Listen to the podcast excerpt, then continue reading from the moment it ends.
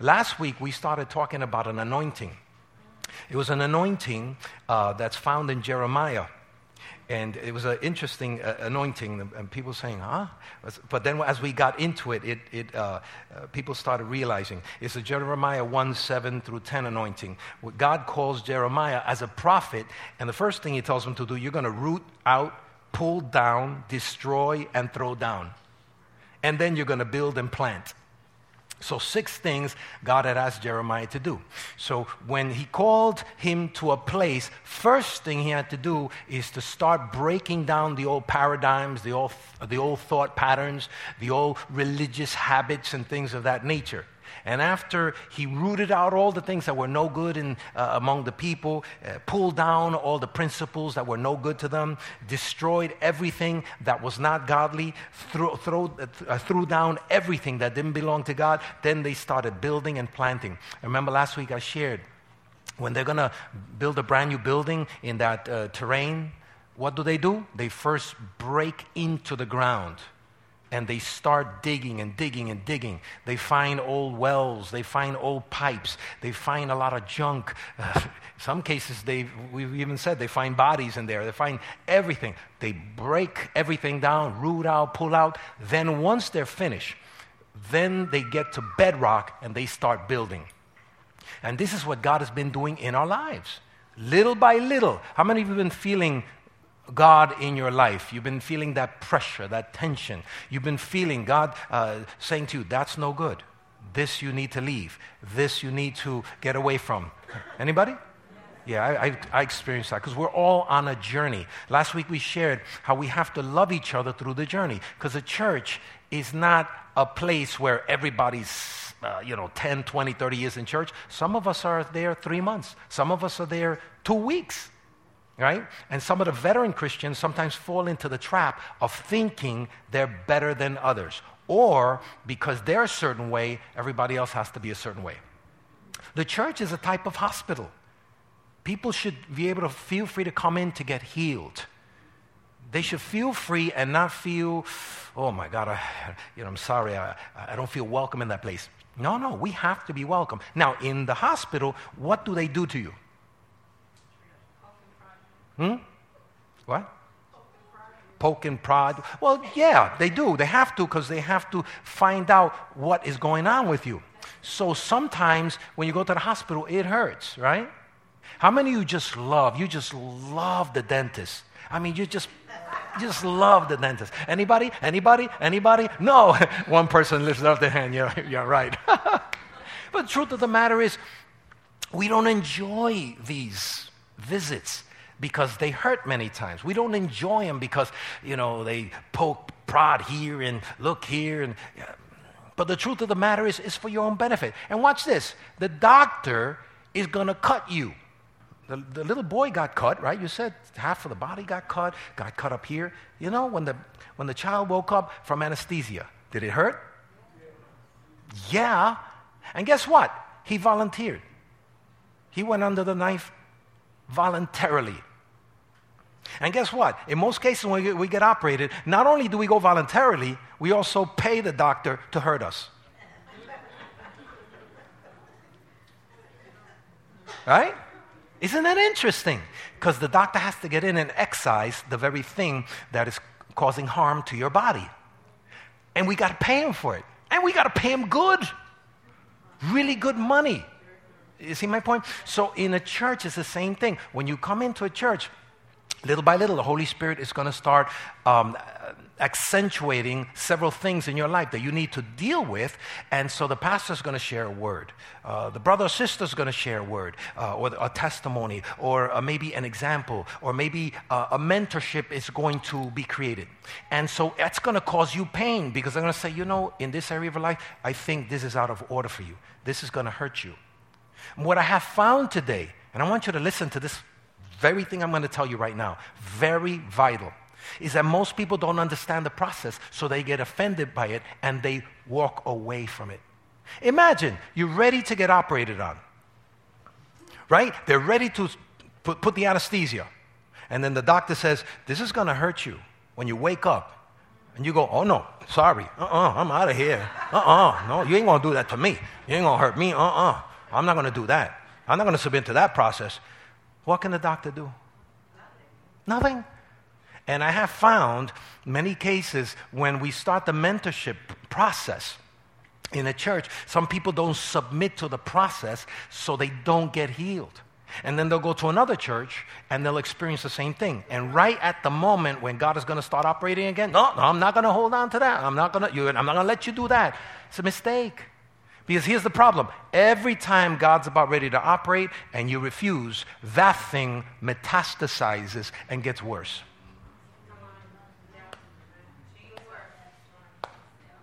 Gets worse. So we need to deal with it when it's early on because the quicker you deal with the issues you're experiencing, the challenges, because all of us have been touched by circumstance, situations. All of us have been told things that don't belong to our future. So God is rooting out, He's pulling out things. You know why? Because He wants to build you up into a man and woman of God that's going to touch the world. But in order to do that, he has to cut away. The Bible, last week I said how it, it's called circumcision. Circumcision is the cutting away of that which is natural to you, but it's no good for your future. And I shared last week how when God cuts away these things, they hurt you at the moment. But later on, it's a blessing. God will deal with your, um, your habits. He'll deal with your tendencies, your proclivities. That's a good word for rough, rough, rough, rough, rough, Yes, yes. All right, I'm going to use that one as soon as I open up. So, you know, God will deal with your difficulties and it'll hurt you. But after a while, you will, you know, I can work with this. Same thing like exercise. Anybody love exercise here? No.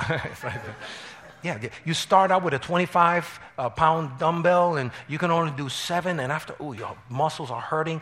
But after two months of using that 25 uh, pound dumbbell, you know, guess what? You're doing 20 reps. It's no problem for you. Now you got to go 30. Now you got to go 40. It's the same way in your Christianity. Don't let anybody push you too far. You take it step by step, line upon line. God is working on you. You are on a journey. Say to your neighbor, I'm on a journey. Praise God. And see, in this circumcision thing, you know, it sp- speaks about circumcision in the Old Testament and in the New Testament. In the Old Testament, God told Joshua, Joshua, I want you to circumcise all of the warriors because before they get into the promised land, into their inheritance, I have to uh, cut away everything from them that's no good. Because if they walk into their inheritance and they still have the old mess, they're going to mess up the new life. And you know what happened when they got circumcised?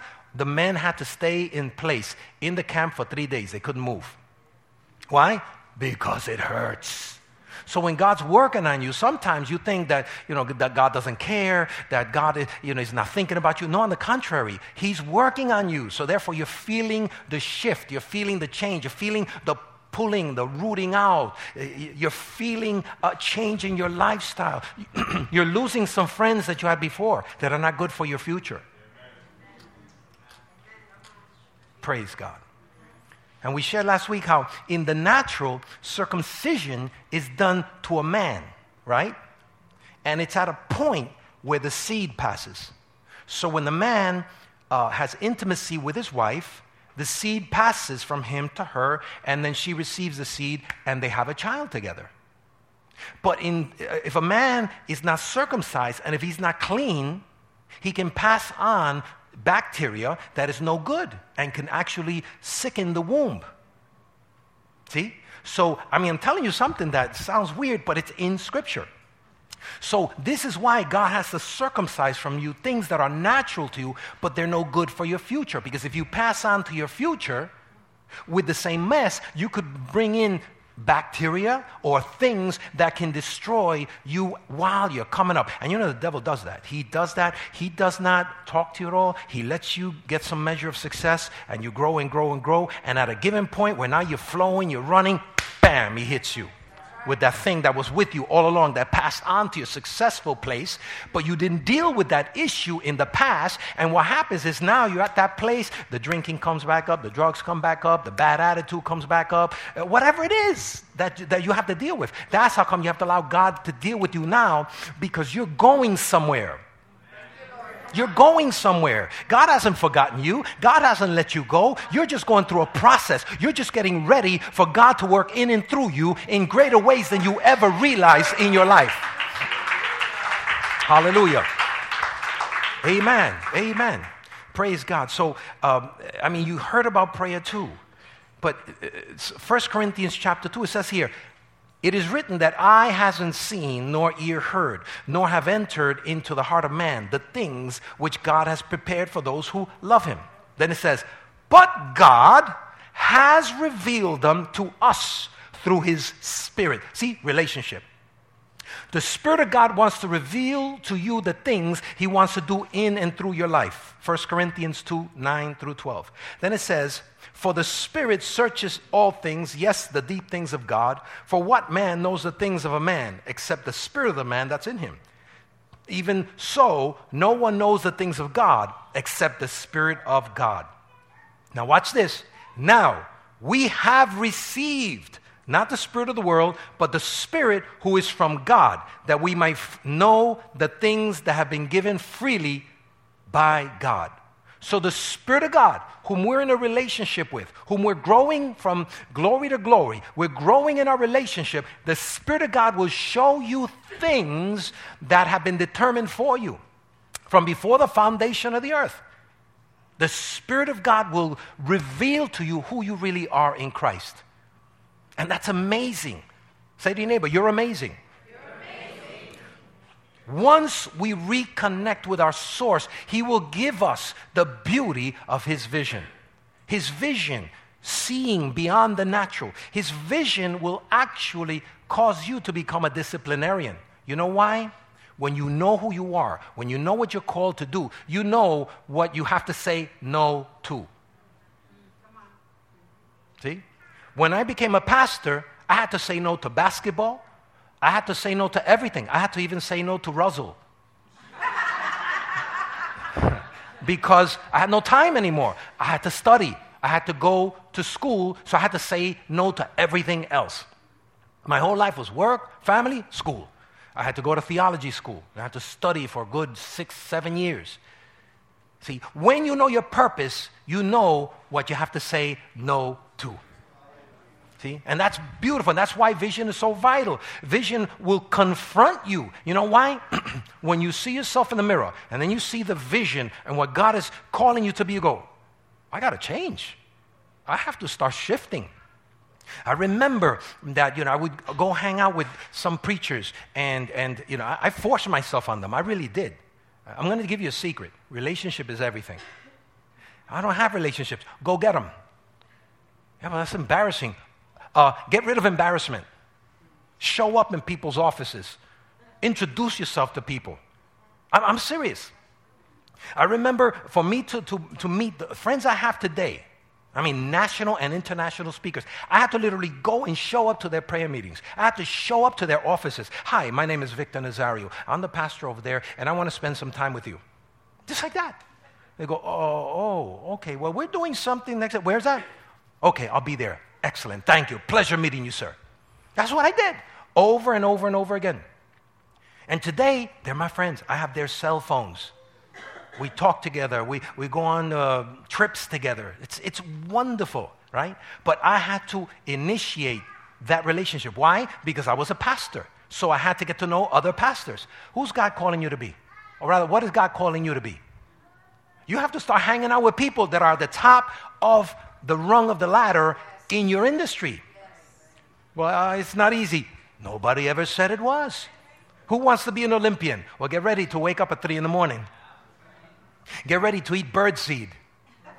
Because that's all you can eat to become a you know, Olympian. You have to eat only specified little foods, and it's just the way it is. Lots of protein, yeah, exactly. We have to, you know, uh, um, vision will confront me. Says, the way you are, you're out of order here, you're out of order here. And you know, you can lie to the world, but you really can't lie to God and you can't lie to yourself. After all, you realize, you know, I'm not doing the best I can. You know, maybe you're the best goldfish in a little goldfish pond, but God's calling you to be in a 50 gallon tank and to be one of the big sharks.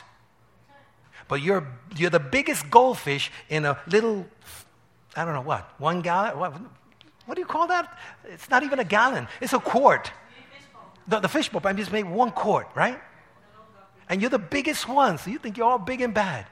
Let me take you out of there and put you in the 50 gallon tank where the shark's at. How are you going to feel?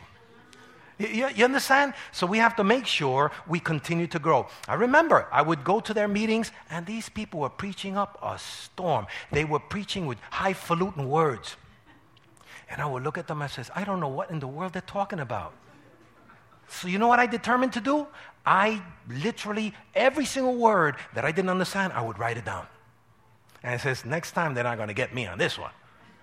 You know, you might vis-a-vis today, but tomorrow I'm going to vis-a-vis right back to you. so, yeah, because they have some weird words, and, and, and I loved the way they, you know, they, were so elocutionary, and they were, they were, they were so, uh, uh, I don't know, they, they just flowed naturally. They didn't even have to think about it. So, all right, yo te cojo. I'll get you. So I would write everything down. Then I go home, go into the dictionary, learn every single word. Why? Because I was a pastor now, so I had to learn how to communicate, not just in the local church, but in other settings too. So, and then I had the other challenge that I had to also learn it in Spanish.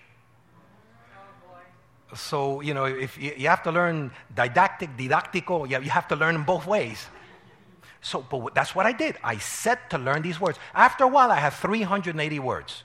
New, brand new words, great communicative, communicative power words that I could use in the boardroom, that I could use in the church, I could use in different settings. Why? Just because I simply decided I've got to get better. Vision will confront you. Say to your neighbor, it's confrontation time. Praise God. Vision is also transgenerational. What God is doing in you, He's already thinking about your children and grandchildren and your spiritual children. He's already thinking generations ahead. Yeah, but Jesus is coming soon. That's not your business. You know what happened? The big mistake. In the 70s, when I got saved, they were saying Jesus is coming, so no use studying, no use preparing. So I didn't prepare till I, was in, in the 1990s. 20 years I wasted. Because Jesus is coming. What's the use of studying? No, our job in Jesus' command was you occupy until he returns. He might be coming tomorrow. Okay, I'm going to continue occupying until he returns. The word occupy is a military term. You take over, you go in, you do what you need to do, get people saved, get them delivered. He's coming tomorrow. Well, today I'm going to work. Work while it is yet day. It's not our, uh, our, our jobs to just sit there and wait. How you doing? Yeah, I'm waiting I'm, until for the blessed day. I'm waiting for the blessed day. No, don't wait. Get involved. Get busy because there's so much work to do. What did Jesus say? He says, I have to do the work of my Father who sent me. So every day there was an agenda for Jesus. And every day there should be an agenda for us. Our calendars should be packed, organized, packed. I'm not talking about crazy packed. It should be organized. Today I'm doing this, tomorrow I'm doing this for the glory of God and for the benefit of those that God called me to minister to and to serve. Why? Because I have a vision. Amen. Praise God. The church cannot go out of business. It can't. There's nothing to do. What? Are you out of your mind? The church can't go out of business. Too many customers. Yeah, too many customers. They're all over the world in our communities. You know, there, there are too many problems, too many issues. We're still on duty. Say to your neighbor, we're on duty. And another thing about vision is personal to us, but it's always connected to a greater vision and purpose. So you're connected to what? You're connected to a community, the church community, the community out here. You're connected to your family. You're connected to your friends. Don't tell me you don't have anything to do. There's so much to do right now, and God is calling you. Point to your neighbor and say, God is calling you. Is calling you. hey, amen. In Colossians 1 26 and 27, he says, The mystery that had been hidden from ages and from generations, but now is being revealed to his saints. To them, God willed to make known what are the riches of the glory of the mystery, this mystery among the Gentiles. And it says, Which is Christ in you, the hope of glory. See, Christ in you, the Holy Spirit in you, is revealing to you what God wants to do in this day. It is His will for you to be involved. It is His will for you to be a major vessel for God and for His grace and for His glory. How it's going to translate? Differently, because you have a different gifting. He made you different, He made you unique. You're nobody's clone. You're not supposed to preach like me. You're not supposed to sing like her. You're not supposed to, I don't know, administrate like them. You have a unique way of being, and that's the way God made you, and that's the way He wants you to flow. I remember years ago in the 70s, one of our heroes at that time among the Spanish uh, uh Christians was um, Yiye Avila. He was a great evangelist, and God was using that man powerfully in those days. But he had a way of preaching. You know, he would preach like this. He would say, Amado hermano, que Dios le bendiga. And he would just preach like that. Yeah, just like that. Just like that. And so after a while, you see every young preacher, sí, amén, gloria a Dios. I'm saying, dude, you're just, you're just imitating. yeah. I, see, God doesn't want you to imitate anybody. Learn the principles of leadership from the person, but do it your own way. Learn the principles. How many of you remember Yiye Avila? Those of you got, yeah, there's some, there's some of you that still remember. Yeah, and then, and then to top it off, he was Mr. America. No, Mr. Puerto Rico. Mr. Puerto Rico. So you know, he had a unique way of getting people delivered. They would come at him with knives. So, yeah, they would come at him with knives to try to stab him in his service, Randall's Island. You know, four or 5,000 people would show up. And I was a young usher during those days, and they would come at him with knives. And he would just grab them. He'd put a headlock on him because he was Mr. Puerto Rico. The man had, you know, some guns. He was a bodybuilder, so he, he would grab them. Sal fuera en el nombre de Jesús. Come out of him in the name of Jesus. And they would fall, ah, and they would, get, they would get delivered. But you know, if you don't, you, you have to be. My man had some guns on him. Praise God. So everybody has their own, uh, their own, their own way of being. So, in conclusion, I'm able to conclude now because, first and foremost, it is time. And number two, we had an amazing teaching on prayer. So, Ephesians 3:19. May you experience the love of Christ, though it is too great to fully understand, then you'll be made complete with all of the fullness of life and power that comes from God. Now, all glory to God, who is able, through his mighty power, at work within us. See again, the Holy Spirit working within us. He will accomplish infinitely more than we might ask or think. Glory to him in the church and in Christ Jesus throughout all generations, forever and ever. Amen. Amen. He's able to accomplish more than you could ask or think. So if you're asking, don't ask for shoes. ask for a lot more. Ask for the nations. Ask for your family. Ask for a, a, future ministry, a future business that's going to help humanity, and you can use that to connect people. Ask for a parachurch ministry. Ask, and he shall give it to you. But he'll give you more than what you realize, more than you can ask or think. Guess what? It's his will. He loves it. He's daddy. Who here, daddy or mommy, don't want to give to your kids what they, you know, need? You do it uh, because you love them, right? But Heavenly Abba our Heavenly Father, He's able to do more than we could ask or think. So if you're thinking it, He's already thinking more. If you're asking it, He's going to give you more than what you're asking. All you're doing is setting a baseline. He's going to always do more because our God always outdoes the very things we can even think about. Amen? So, as I release you, go out there and start ruminating. That's another one right there. Ah, Think about it. It's a good word, ruminate. To think and mull over and meditate. Meditate on what you're called to do. And allow God to start peeling away from you the things. Some of us, we get to that place where God's about to use us and we have the excuse. And it always comes back to us. Next time it comes to you, say, Get thee behind me, Satan. I'm not going to receive you anymore. I can do all that God called me to do because He gives me the strength to do it. I can do all things through Christ who strengthens me. Let's say that together. I can do Whoa, wow, I was going to lead you. All right. That's good. All right. Praise God. Yes, we can. Praise God. Amen.